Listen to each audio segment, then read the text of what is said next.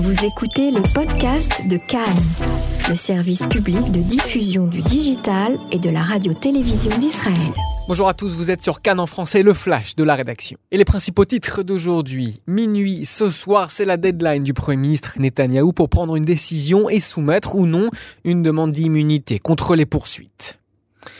Le bloc de droite de Netanyahou se fracture et n'existe plus, déclara Victor Lieberman, prédisant un drame et pas mal de surprises lors des prochaines élections. Le ministre Betzalel Smotrich de l'Union nationale s'en est pris au parti Otzma Yehudit, affirmant qu'Itamar Ben Gvir et Emet ne vont pas ensemble. Le Premier ministre Netanyahou a prolongé de 5 mois le mandat de l'ambassadeur d'Israël auprès des Nations Unies, Dadi Danon. Dans l'actualité aussi, le directeur général du ministère de la Santé, euh, Moshe Bar Simantov, a déclaré qu'à la suite de l'augmentation des personnes vaccinées contre la grippe la semaine dernière, plus de 20% de la population est actuellement vacciné, taux plus élevé parmi ceux dont le système immunitaire est vulnérable selon le ministre. Et puis euh, aujourd'hui, euh, à partir donc de aujourd'hui mercredi, les citoyens israéliens vivant en Judée et Samarie euh, pourront utiliser les fameuses cartes RAV-CAV pour les bus de la région.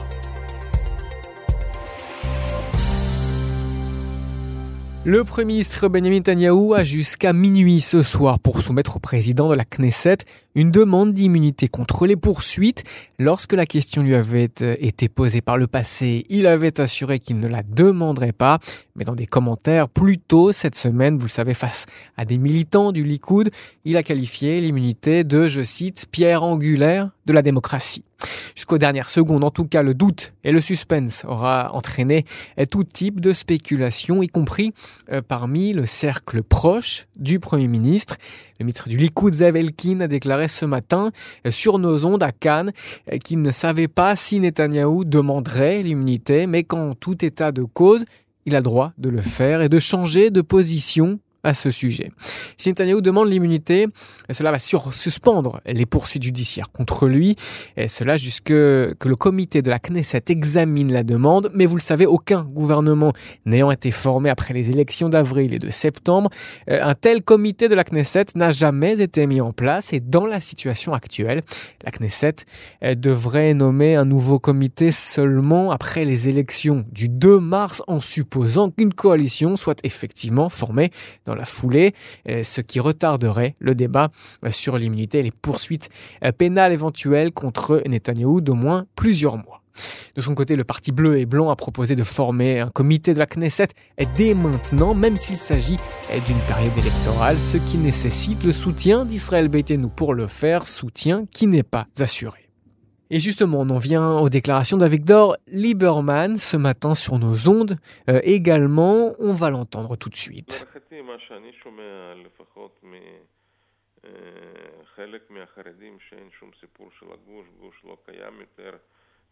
Avigdor Lieberman affirme donc que euh, le bloc de droit du Premier ministre Netanyahou euh, se fracture et n'existe plus.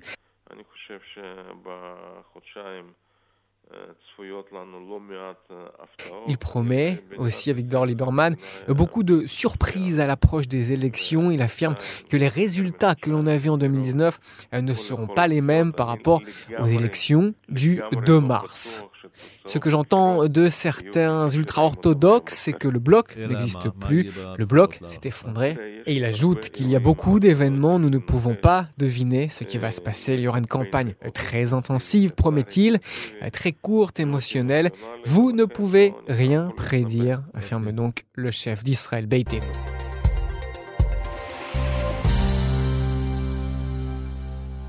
Je vous rappelle en tout cas qu'à la suite des élections de septembre, Netanyahou a rallié des partis religieux et de droite pour créer un front uni, un bloc de droite, et créant de facto une équipe de négociation commune afin de maximiser l'influence du Likoud de Netanyahou et ce bloc de droite aussi dans les pourparlers de coalition, notamment face à Karol Lavan. Et les sentiments de Lieberman que l'on vient de voir à l'instant concernant la possible rupture du bloc de droite ne sont pas partagés par le haut responsable de judaïsme unifié et de la Torah. Moshe Gafni, il a déclaré donc à la presse israélienne que la faute et la responsabilité du fait qu'il n'y a toujours pas de gouvernement euh, revient justement à Lieberman.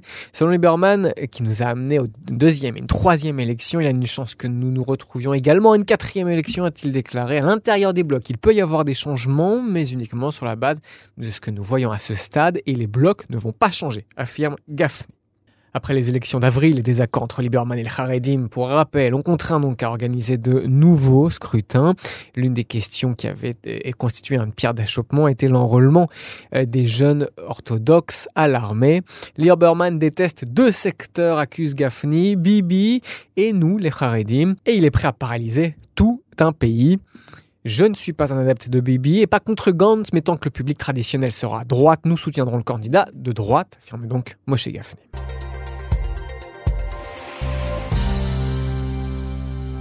Dans l'actualité aussi, Alex Kushner, membre de la Knesset d'Israël Betenu, a déclaré qu'il n'avait l'intention de blesser personne avec ses commentaires concernant une vidéo affirmant que les religieuses juives qui adhèrent aux pratiques de pureté familiale recevaient des rendez-vous médicaux immédiats plus rapides que les autres.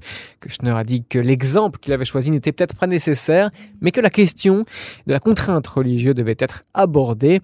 Interviewé donc sur Cannes concernant euh, une autre vidéo qui avait provoqué une polémique, Kushner a déclaré qu'il n'envisageait pas que les Haredi orthodoxes suppriment ce qu'ils disent être une vidéo offensante contre les immigrants de l'ancienne Union soviétique et que lui non plus donc n'avait pas forcément à retirer cette vidéo. Que la droite sur les efforts de fusion de partis Le ministre Smotrich de l'Union nationale s'en est pris donc au parti Atzma Yehudit, affirmant qu'Itamar Ben-Gvir et Emmet ne vont pas ensemble.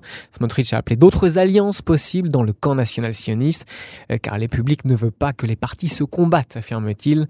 En réponse, Ben-Gvir a déclaré que Smotrich est condescendant et arrogant. Malgré tout, il appelle à agir de manière responsable et à rejoindre une alliance avec Foyer Juif. Dans l'actualité aussi, le Premier ministre Netanyahu a prolongé de cinq mois le mandat de l'ambassadeur d'Israël auprès des Nations Unies, Danny Danon. Il devait s'achever hier soir. Netanyahu avait auparavant demandé au procureur général la permission de nommer de façon permanente un nouvel ambassadeur, même si le gouvernement est transitoire et qu'Israël est en pleine période électorale. Le procureur général Avichai Mandelblit n'a pas encore pris de décision sur le sujet.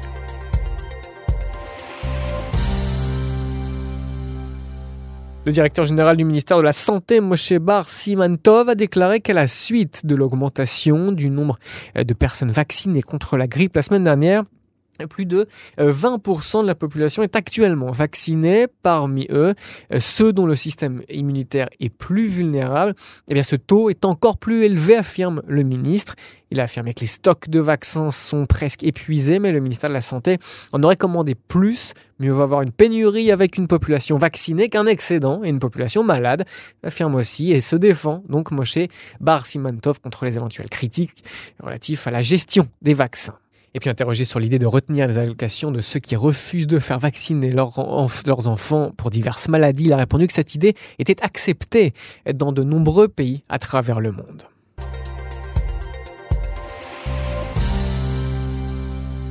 Ankara a remis à l'autorité palestinienne une copie des archives ottomanes afin que les données puissent servir d'armes contre les revendications d'Israël sur certains territoires, selon une information du journal euh, Israël Hayom. Les archives comprennent des dizaines de documents du cadastre pour, que, pour les terres de l'Empire ottoman qui a gouverné sur la terre d'Israël entre 1517 et 1917, cinq siècles. Les avocats de l'autorité palestinienne utilisent déjà les documents contenus dans ces archives afin de saper au mieux les revendications israéliennes, en particulier à Jérusalem en Judée, Samarie, selon Israël Ayom. Euh, le premier exemplaire complet de ces archives a été remis aux représentants de l'autorité palestinienne à Ankara en mars 2019. Une partie de celui-ci avait été transférée à Bethléem. Le centre d'information sur le renseignement et le terrorisme a documenté ces transferts ainsi que celui de l'ensemble des archives. Dans le même temps, en tout cas, à partir d'aujourd'hui, mercredi, les citoyens israéliens vivant en Judée-Samarie pourront utiliser les fameuses cartes RAV-CAV pour les bus de cette région. Le ministre des Transports, Bezalel Smotrich, a commencé à recevoir des demandes de changement dès son entrée en fonction. La capacité de charger un RAV-CAV est le produit le plus élémentaire que le ministère des Transports offre à ceux qui utilisent des transports en commun. Nous ne voulions pas autoriser une situation dans laquelle les résidents de Judée-Samarie étaient illégitimes à l'heure actuelle, le ministère s'emploie à améliorer sensiblement les services de transport public en Judée et Samarie, promet Smotrich. En Irak, les troubles ont repris à proximité du complexe de l'ambassade américaine à Bagdad. Un manifestant a mis le feu à côté des murs extérieurs et le personnel de sécurité a tiré des gaz lacrymogènes pour les disperser. Des victimes parmi les émeutiers ou manifestants ont été signalées. Les troubles font suite aux frappes américaines en Irak et en Syrie cette semaine qui ont tué des dizaines de membres des milices chiites pro-iraniennes. Le président américain Donald Trump a déclaré hier soir qu'il n'était pas intéressé par une guerre avec l'Iran et qu'il ne s'attendait pas à ce qu'il y en ait une secrétaire d'État américain à la Défense, Mark Esper, euh, a annoncé le déploiement de quelques 550 soldats Moyen-Orient et des forces supplémentaires qui ont été mises en alerte. L'Iran, pour sa part, rejette les accusations de Washington selon lesquelles il serait à l'origine de l'assaut contre la mission diplomatique américaine.